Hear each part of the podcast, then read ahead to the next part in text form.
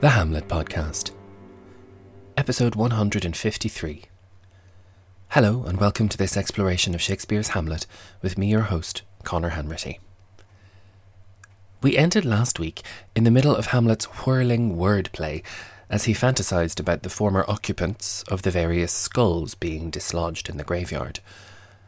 I feel a little remiss for having skated over Horatio's last line he has been gently agreeing with Hamlet's suggestions and ideas, and the last of these was to say, Not a jot more, my lord. It's a common phrase in English that we've come to know. I've even used it in pieces I've written and translated, but I've never actually questioned what a jot might be. Turns out it's the mangled remains of the letter iota after its journey through time and across Europe. In Greek and Latin, it was iota or iota or iota, and then the J and the I danced through time and turned into jot. The Spanish name for the letter J is still jota, J O T A. It's one of few vowels that have grown up and become consonants, I suppose. Iota is still frequently used to mean something tiny. I haven't an iota of interest in something, for example, and jot means more or less the same. The more you know. But back to Hamlet. He's just finished his disquisition on lawyers and landowners, and he's reaching his own conclusion. He asks, Is not parchment made of sheepskins? Isn't the paper used for legal documents made from the skin of a sheep? Horatio answers, yet again, Ay, my lord, and of calfskins too. Yes, he says, sheepskin and calfskin. Parchment, a word whose name came from the drying out or parching process, was a writing material made from the skins of these various animals. I'll put more details about it in the show notes for this episode. Horatio is correct in saying that sheep and calves were the primary source material.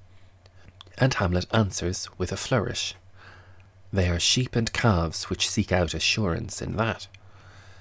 He marries meanings of the word assurance, both the legal sense of a document that guarantees ownership and the more vague sense of a hope of security or reassurance. His point is that anyone who would seek assurance from something written on skin is not much better than the kind of gentle animal that will be led to the slaughter. And immediately Hamlet changes the subject. He decides he will speak to the gravedigger and he does so. I will speak to this fellow. Whose grave's this, Sirrah? Sirrah is an interesting form of address. It shows up in nearly all of Shakespeare's plays, but only once, now, in Hamlet. It doesn't just mean sir, it's very specifically for use by a person to their social inferior. Using it, you are assuming that you are of higher status than the person to whom you say it. Hamlet is pretty secure in his status here, since he's a prince talking to an ordinary person. And you'll hear throughout the scene that Hamlet will continue to say thou and thee to the gravedigger, who will respond with the more formal you. This is the original social distancing. But that doesn't mean that Hamlet will be in control, as we'll see. Hamlet has asked whose grave it is, and the answer is surprising. The gravedigger says, Mine, sir. Digging one's own grave is a fairly potent metaphor, of course. Before Hamlet has any chance of a comeback, the grave digging clown starts to sing again. Oh, a pit of clay for to be made, for such a guest is meet. We've already had this line of the song earlier in the scene, so perhaps this is just here for good measure. It gives the gravedigger a little more business to be getting on with. He and Hamlet now trade lines and jokes, each trying perhaps to outsmart the other. Hamlet goes first. I think it be thine indeed, for thou liest in it. Hamlet is starting the volley with a joke. The sense is that this might indeed be the gravedigger's own grave because he's lying in it. The bodies of the dead traditionally lie in their graves, and Hamlet is simultaneously saying that the clown is by default lying not telling the truth, because surely he's digging the grave for someone else. The gravedigger, of course, has an answer. You lie out on it, sir, and therefore it is not yours. For my part, I do not lie in it, and yet it is mine. The sense of what he's saying is that you are lying outside of this grave, sir, and therefore it is certainly not yours. As for me, I am not lying here, and yet it is mine. Of course it is his. He's the one who's digging it, and therefore it can be said to be his creation, if not his intended resting place. Hamlet will not be bested, mind you.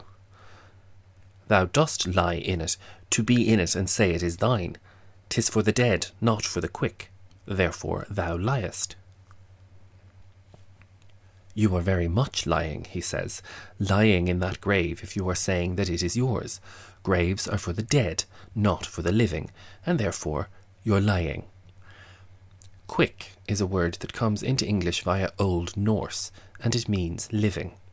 Nowadays, its meaning is almost exclusively to do with speed, but here it also has the sense of being the opposite of dead. And the clown scores another point with the double meaning of the word when he says, "'Tis a quick lie, sir, twill away again from me to you." He plays on the fast meaning of quick. Whatever lie Hamlet is talking about is speedy and perhaps even alive, and bounces away from the gravedigger and back to the prince since, as the gravedigger has it, he is not lying, and therefore Hamlet is. There's still more back and forth between these two coming up. Has Hamlet finally met a worthy match? We'll find out in the next episode.